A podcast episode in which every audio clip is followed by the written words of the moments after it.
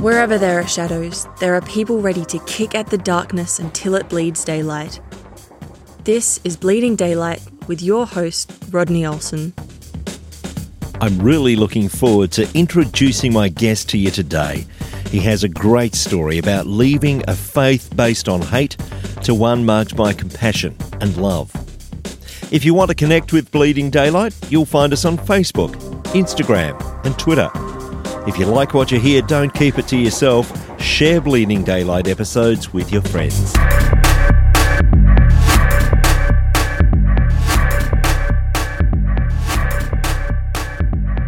Chris Staron is an award winning filmmaker, novelist, improv comedian, and the producer and host of the Truce podcast, which dives deep into history to explore how we got here and how we can do better.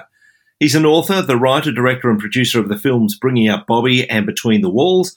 I'm very pleased that he's agreed to share some time with us today. Chris, welcome to Bleeding Daylight. Well, thanks so much for having me. We can learn so much about people from their early life. So I want to start here. Uh, help me understand what growing up was like for you. Yeah, uh, I have two really great parents who are still together by the grace of God. And um, we attended churches and things and went to youth groups. My parents led youth group for a while. They were always the fun ones where it's like if there was a mess to be made, they were the ones making it. We'll make the mess and we'll apologize later if somebody's offended, kind of folks. Um, so they were always open to sort of creative expressions like that, though we did end up working a lot together. Uh, so our parents, my my brother and I, uh, well, I have two brothers. Uh, our parents uh, were always um, refurbishing some kind of a house, rebuilding something, putting new siding on. Um, so we also worked really hard as, as a family, uh, always building the house, making it look nicer. We literally raised the level of the backyard by three feet, the entire yard. Just there was always a project to do. In in the course of that, I also listen to a lot of fundamentalist radio. I'm working on a series now for my show about fundamentalism, and I love the, the this definition that George Marsden uses. Uh, he's a like the go-to guy about Christian fundamentalism, and he says uh, fundamentalism is evangelicalism plus anger.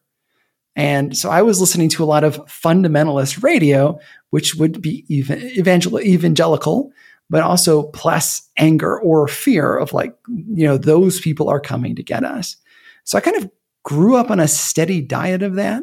I mean, the good thing about it is that it makes you aware of your surroundings and, and, you know, what the possible tripping points are going to be for you, but it also can lead you to the place where you're suspicious when you don't need to be, or you're angry and you don't need to be.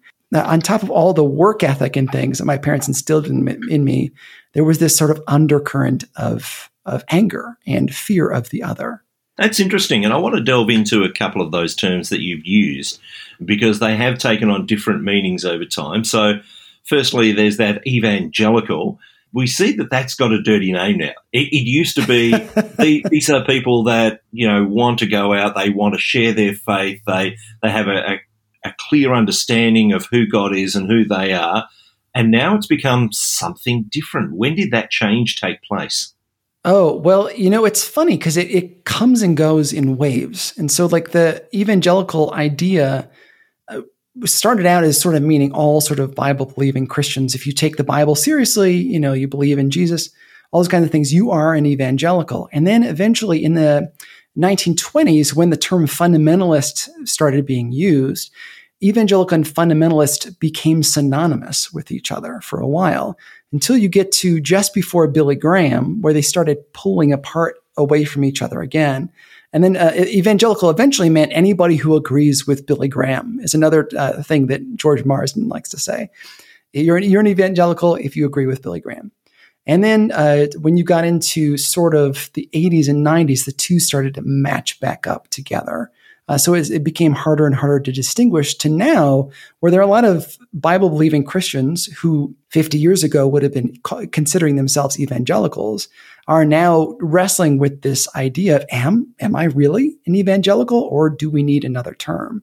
So just like a lot of things in history, they kind of come and go in waves.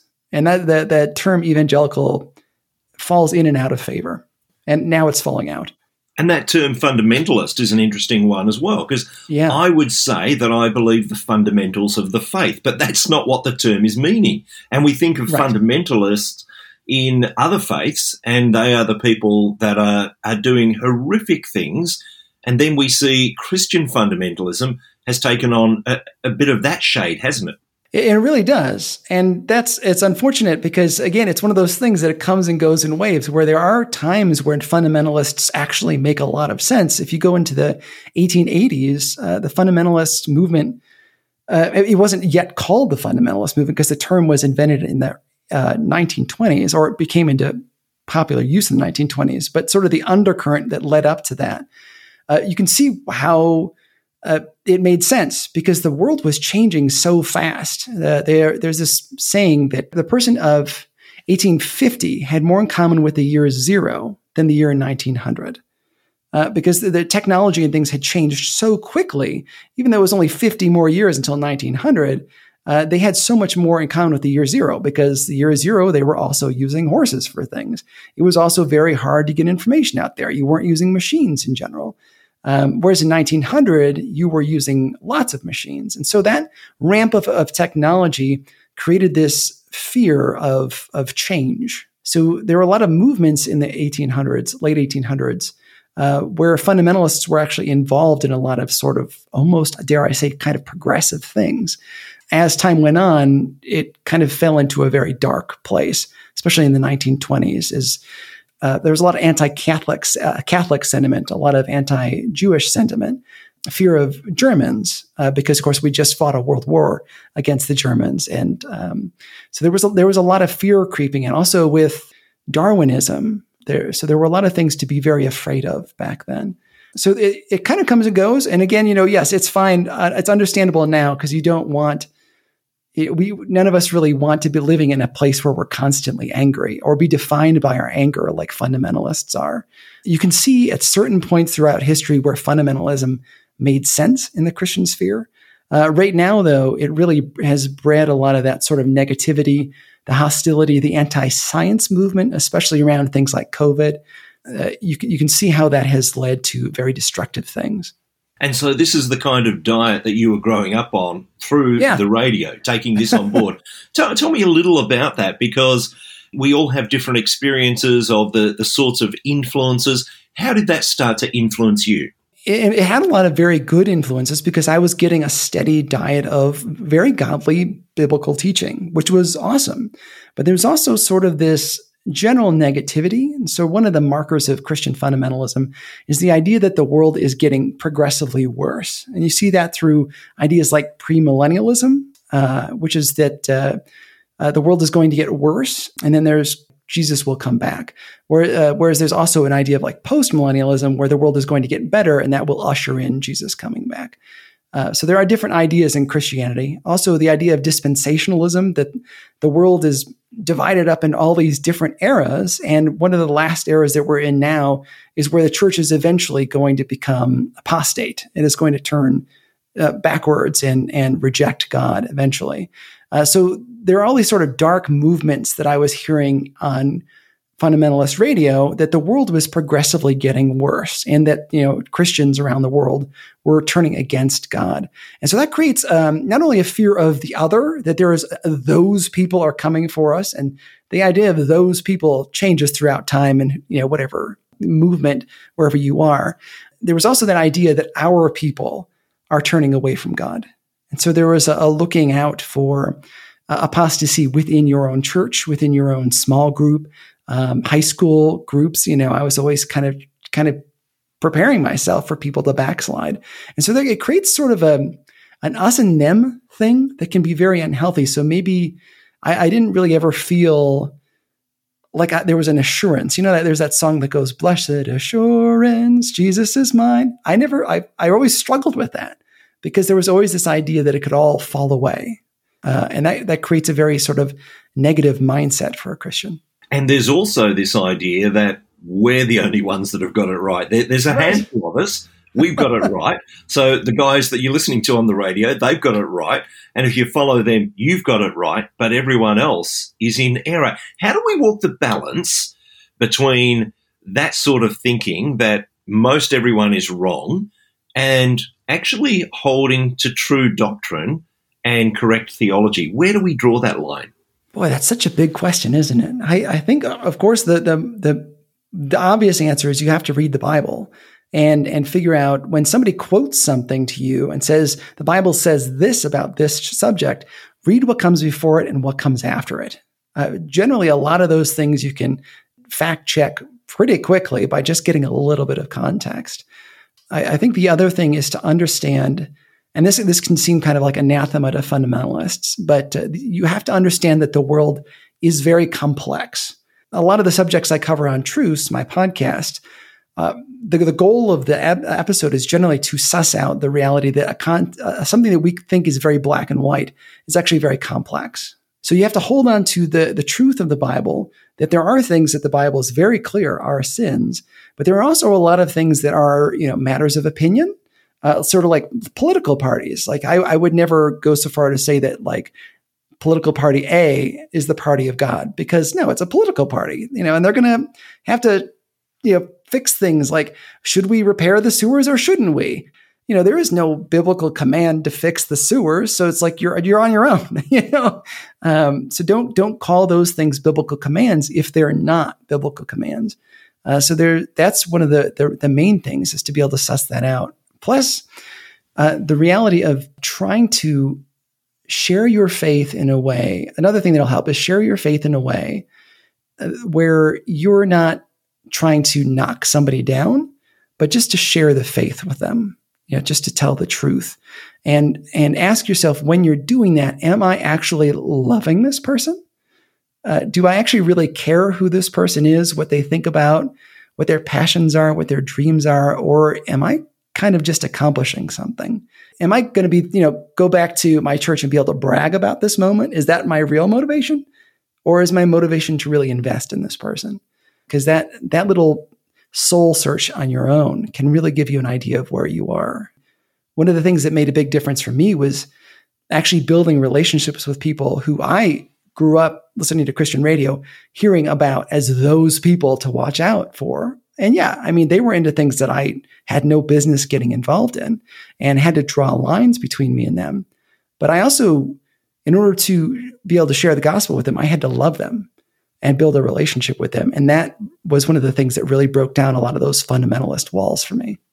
Tell me about that turning point. Where did that come? Where there's this strange disconnect in your mind between what you've been told through this Christian radio and what you're actually experiencing. How did that happen? Yeah, you know, it was actually it was a long period of time. Uh, if I'm being honest, I, there was no moment where things where the lights came on or something. But it was it was a long period of time where I was I went to a secular college, Ithaca College in Ithaca, New York. It, just in the process of getting to know people, I, I, would just build relationships in classes. But also, I had a, uh, a, a mentor who was working for Campus Crusade back then. It's now called Cru. He would go to people's dorm rooms, uh, knock on the door, and visit them. And that was like his whole ministry. And in the course of that, he would um, build relationships with people, share the gospel with them. And also, uh, our meetings started out being on Friday nights because that's you know when a lot of students had time off. But then uh, his name was Craig, and Craig decided, you know, we're not going to do our meetings on Friday nights because that's when we should be out with people. You know, like that's when the parties are going on. That's when the get togethers are happening. People are going to the movies. That's where we should be. You know, we should be out there. So we'll, we'll meet on Mondays and Tuesdays when nobody's having a party.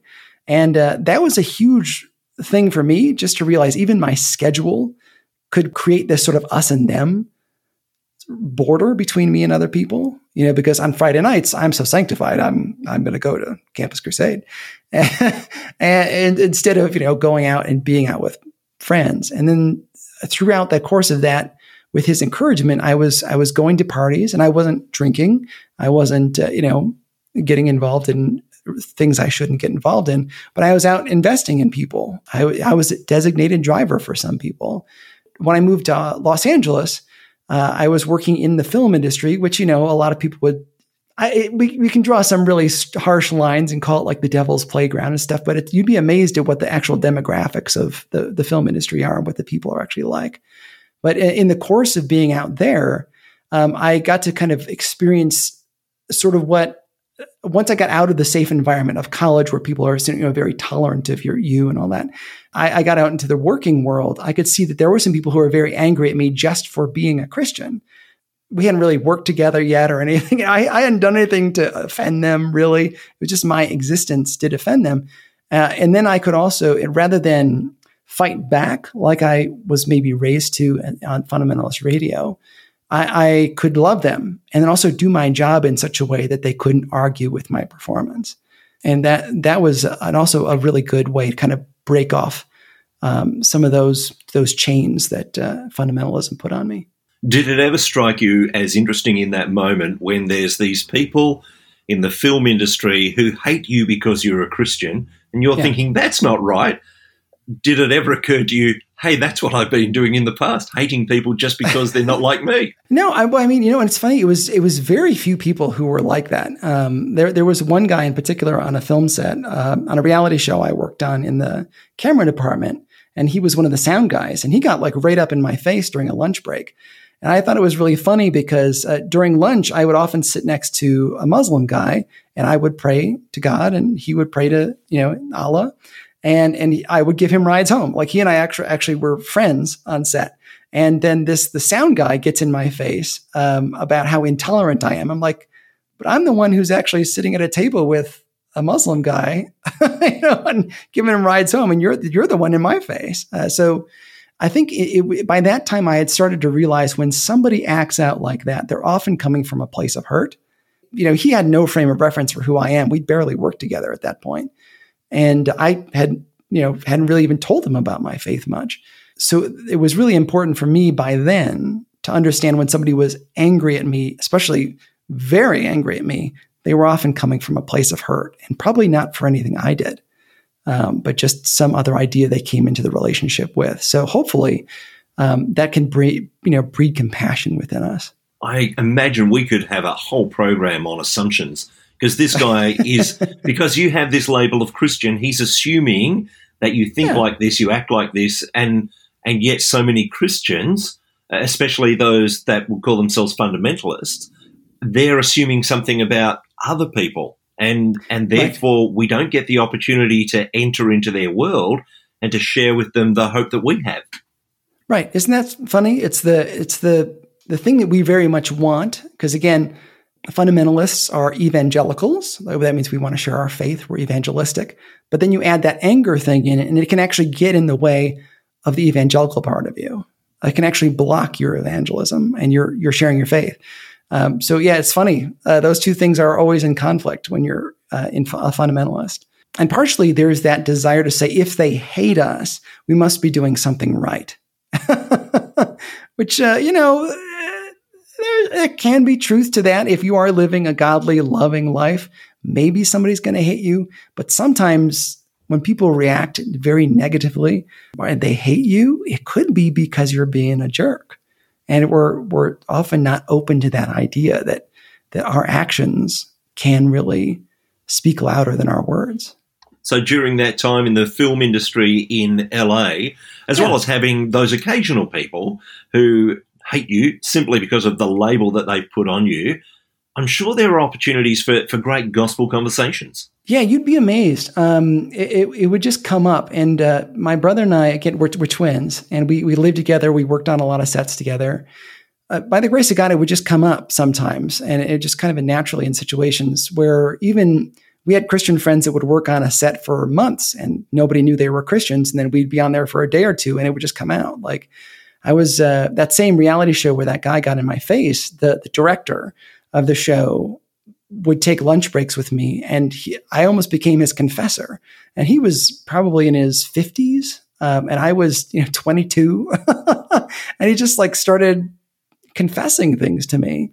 All of a sudden, it, it was almost like the Holy Spirit had put something on his heart, and he he he just was looking for somebody to to unburden him. Um, it was kind of an interesting opportunity. There, the Hollywood is a huge mission field. It's a huge mission field.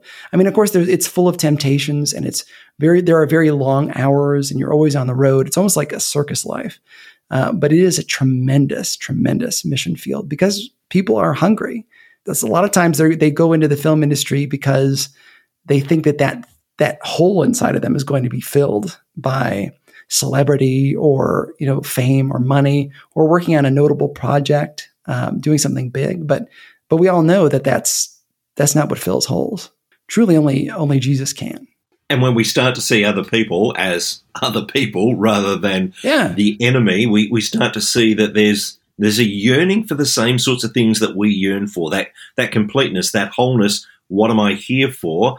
And as Christians, we should have the answer. Yeah, exactly. And if you, if you're available, I really I encourage people to even pray within a moment and just be like, God, is there something you want me to be doing right now? Is there somebody you want me to be seeing right now? Um, I just got back from a podcast conference a few weeks ago, and uh, I was just wandering around the conference floor, praying like, "Okay, God, there's thousands of people around. Is there somebody here you want me to talk to? And I, I think it's a really healthy habit for us uh, to be open to build new relationships rather than to be afraid of folks. And uh, and then in within those relationships, to then of course then be able to share the gospel while also staying true to the teachings of the Bible and the, the moral aspects of that as well. You don't have to throw the baby out with the bathwater, which is usually what people are afraid of. when you're saying like, oh, I, I was raised in a fundamentalist radio by radio, fundamentalist radio. My parents, I don't think really were fundamentalist, but I think the radio was. And that was where I was getting my Bible teaching from. If you can put aside what they teach you about the fear and hold on to sort of the, the strong, strong relationship with the Bible, I think you've got a great basis to build on. And you, you've touched on the fact that we seem to be more divided these days, and a yeah. lot of that comes along political lines. And I know that's more so in the US where you are. It's starting to happen here in Australia. And certainly there are listeners of Bleeding Daylight in various countries, and we see it in various places where rather than lining up behind our faith and our beliefs, we're lining up behind political systems or political parties, and then we're kind of using that as the yardstick rather than our faith. How did that come to happen? Oh man, it depends on how far back you want to go. I mean, do you want to go back to Constantine? Because we can't. I mean, it's like in the years, I want to say in the 300s, uh, that's when Christians went from being a persecuted people to being the favored people of the Roman Empire, like the, the, the folks that ruled Western civilization. And, and ever since then, uh, it's been a battle on and off. Um, and that waxes and wanes as it goes through. Um, and there are always going to be periods when you can say, oh, that, that was an era when Christianity had a big influence. Uh, in the United States, that tends to be the 1950s that people hold up as as this era of godliness in the United States. And I mean, there was a lot of very public religion. Uh, God was added to our money. Uh, he was added to our Pledge of Allegiance. There was the National Day of Prayer was created, the National Prayer Breakfast. All of these big movements at the same time. We were experiencing Jim Crow laws where, you know, we were treating African Americans with complete and utter disrespect or and, and women as well. I mean, uh, it was very difficult to be a woman and get a job outside of maybe being a secretary or uh, you know cleaning something. Uh, so for every era that you look at when Christianity was on top, there was there was probably something else going on. Um, so it's it's kind of a, a fascinating thing because um, Christianity was very much a part of politics in the 1950s in the United States um, with uh, the threat of communism, which you know was was a godless system. There were two magazines in Russia called uh, or in the Soviet Union called Godless uh, going at the same time. They were very much about being anti religion in, in the Soviet Union. So there was also this this big push in the United States to be like, well, if they are going to uh, tie themselves to um, communism and atheism in Russia, then we should tie ourselves to capitalism and Christianity in the United States. Yeah, that, that was a, a moment where it was very strong. And of course, a lot of political leaders tie themselves to their faith. So it's, it's really rare in the United States for a presidential uh, nominee to say that they are something other than some form of Christian because it is still very much ingrained in the United States, uh, even even today, even as contentious as things are. Uh, like people on both sides will claim the name of Jesus. it's hard to say when it began. It just sort of waxes and wanes, which makes me like a really unspectacular guest, I think, on podcasts sometimes because I, I'm always d- deflating people, you know, because I want to say, well, yeah, maybe with Jerry Falwell and the moral majority and Ronald Reagan in the 1980s in the United States. Yeah, that's that's when people usually want to tie it to. But no, it's it's been going on since Constantine. It just waxes and wanes over time. And it depends on what your viewpoint is to whether or not you think that's a good thing. And a lot of times, I, I think that it's best for Christians to acknowledge that p- politics is important to be involved in. Um, but at the same time, if that's where your hope lies, then your faith is going to be pretty dead. You're probably going to end up being more of a jerk than you want to be in a lot of instances.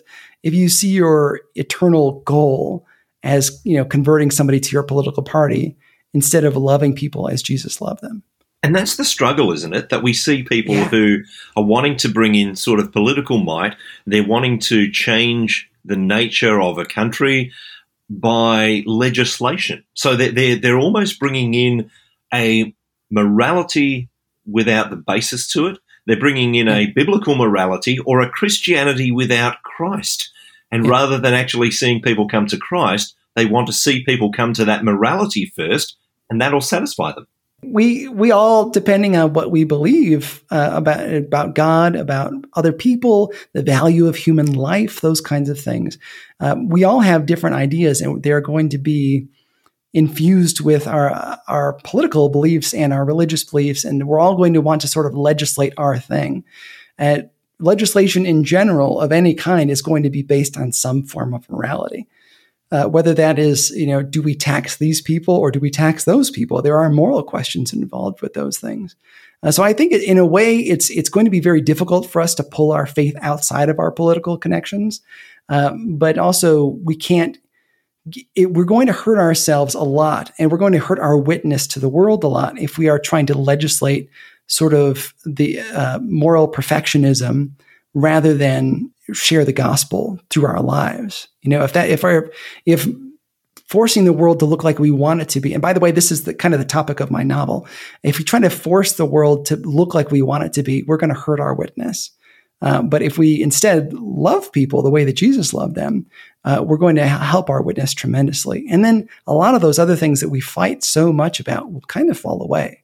And it seems that through this journey that you've been on, through this fundamentalism to start with, and then Yeah. to start to understand people as people rather than the other, you've developed this this compassion that seems to be strangely absent. Talk to me about that. Yeah, well, I should say, by the way, uh, I struggle just as much as anybody to be compassionate.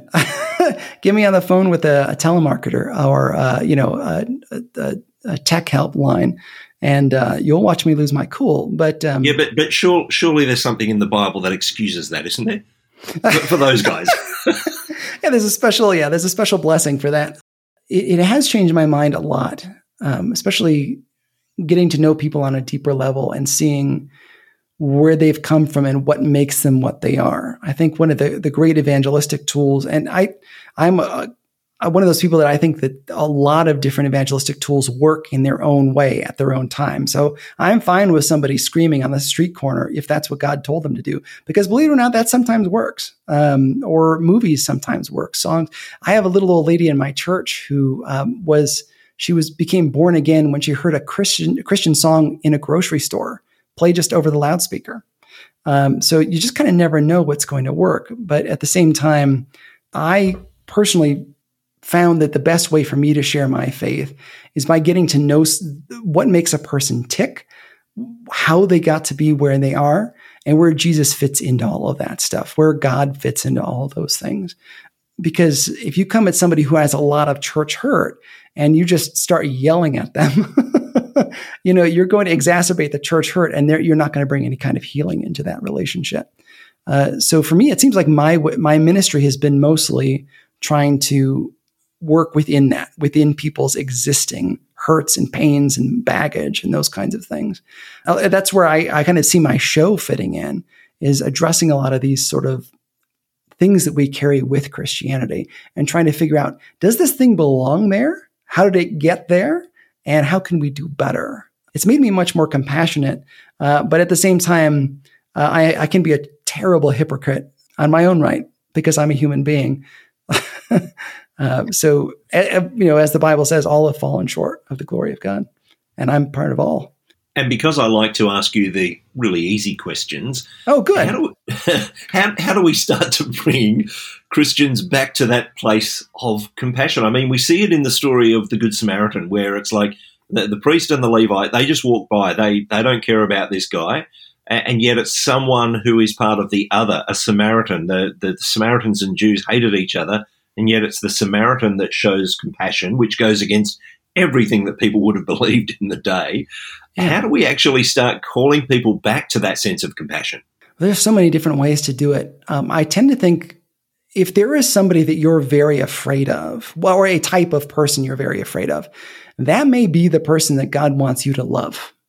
In your quiet time, in your prayer time, in your journaling, try to figure out who is it that I'm afraid of and then specifically pray for that group of people. Or if you know somebody who fits in that category, pray for that specific person. And then start figuring out how can I bless that person in whatever state they're in, whatever stage they're in, what, what they're going through. How, how can I bless them as a person? Part of what I think is great about prayer is that it creates this sort of relationship between us and God. But then also when we are praying for our enemy as we're commanded to, then we build a relationship with them, even though they, they may not know it. it we build a compassion for the people that those, those people. So I, I, think that that's sort of a really great first step. The other thing that I, I think is really important, so many Christians that I know are so comfortable um, and I think that that comes with economics, that comes with their tight social groups that they never leave. I think there is a certain need for, especially American Christians, to get out of our comfort zone, or first, maybe first world Christians, to get out of our comfort zone and start ha- uh, seeing other kinds of people, um, especially like different economic demographics than us. Uh, you know, some some people like never come in contact with somebody who is of another economic class unless they're serving them at a restaurant or maybe it's their employees. You'll you'll never cross that line. So I think uh, it was also really important to build connections with people in other economic circles as you, as well as other ethnicities as you. Uh, that that can be very important. And again, a lot of that can be built up by just praying for those people or starting to pray for those people, and then watch as God opens those doors. How do we build compassion for someone else when they are someone that holds to the same faith we do? We see a lot of disagreement at the moment, and I know that this comes yeah. back to this question of fundamentalism. But how do we actually show compassion and love for, for a fellow Christian who holds a diametrically opposed view on some of the, the current things that are going on? Yeah, yeah. Well, I mean, I think that's that's a really good question, Rodney. Um, I, I want to ask you a question, I guess. Um, have you ever been afraid of something? Oh, absolutely. I'm terrified absolutely. of heights. I mean, there's, oh, there's, there's a fear straight away. Yes. Yeah, yeah. I mean, you you know what it's like to be afraid of something. You've you've been in that position, so you can understand how debilitating it can be. How if you're at the at the top of a, a, a building or a you know a, a cliff edge or something, how you would do anything to get away from that fear right? You're going to try to preserve yourself. Oh, and yeah. a lot, of, a lot of what uh, somebody who is in that sort of fundamentalist or angry mode, uh, you have to remember that they are afraid of something. And so they may not be acting just as you at the top of a cliff may do something somewhat irrational, like clawing your way, you know, across your loved ones to get away from the cliff. Um, that's kind of what they're doing. So you, it helps to have some kind of idea that they're starting from a place of fear. And so even you getting in their face about something, some political issue or whatever, is, is just going to clam them up more. If nothing else, start from that same place of prayer and, and journaling and think, how can I bless that person? And because um, we are, you know, supposed to bless those who curse us. How can I bless that person? And then slowly throughout your relationship, try to love on them. So maybe they'll start to see, oh, wow, I, you know, Rodney's not as afraid of this thing as I am. And he really is loving people. And there's a, there's a difference. And then there are, of course, going to be those times in that relationship when you build it uh, prayerfully that, you know, an important subject will come up and you can be like, you know what? you, you really don't have to be afraid of you know people who wear masks or people who look differently than you. You know, you can bring those things up with inside that relationship. Um, so I think that that that level of prayer really really helps as a, as a starting point. I guess in my mind, I, I start to think of of certain scriptures, and I know that we can all take scriptures from various places to support what we're doing yeah. or support our agenda, but you know, I, am reminded often of, of Micah 6 8. He has told you, O man, what is good and what does the Lord require of you but to do justice and to love kindness and to walk humbly with your God. I, I realize that in Scripture we're talking about Jesus as the Prince of Peace, and I'm wondering sometimes whether we don't feel that peace, we've got to check ourselves and say, why aren't I feeling that peace? Why aren't I walking humbly with my God and and and to to love kindness? Why is that not the state for me? Yeah, that's an important question to ask. You know, uh, and of course, we're all we all have restless periods of our lives. I'm I'm going through one right now, uh, but um, yeah, if we're if we find that we're constantly angry at a group of people, I think that really is a good time to ask why, uh, to pray about it, and then w- ask how can I bless those people, um, because it's it's hard to hate somebody when you're blessing them. So you, are talking about this sense of compassion that we have when we start to, to love the other, when we start to pray for the other. And I believe that, that praying for those that we see as different, as, as you've already mentioned, is one of those things that doesn't just bring some sort of effect in their life, but it changes our heart when we allow God to change our heart. And maybe part of the secret is to constantly ask God, is this someone I should be angry at? Oh, I absolutely, of course. Um, you know, and again, also like I said, understanding what makes somebody angry and why they're why they're coming from the position that they're coming from. Because if you can understand where they're coming from, I think that you can have a lot more compassion. It's one of the reasons I'm working on a series about fundamentalism in the United States um, up until 1925 during the Scopes monkey trial. Uh, is that I want my listeners to understand fundamentalism and also not be afraid of it um, and, and, understand the logic that goes into it. Because there is a certain amount of logic. It, it, it makes sense. It just isn't biblical. and if you, if it, to me, if I can understand how somebody got to a certain point, then that builds compassion for me when I have to deal with them. You've mentioned a few times your podcast, Truce Podcast, and I'm sure that after hearing you, a number of our listeners are going to want to listen to Truce podcast, where can people find you? Sure. You can find me on social media on Twitter, Instagram, and Facebook at, at Truce Podcast or at trucepodcast.com. There you can also find links to my book, Cradle Robber, and my movies, Bringing Up Bobby and Between the Walls. And it sounds like we really need to get together again sometime to yeah. to start to discuss those movies and the books. And there's a whole lot more to say, but it's been a delight to chat to you today. Uh, Chris, thank you so much for your time on Bleeding Daylight. thanks for having me. Thank you for listening to Bleeding Daylight. Please help us to shine more light into the darkness by sharing this episode with others. For further details and more episodes, please visit bleedingdaylight.net.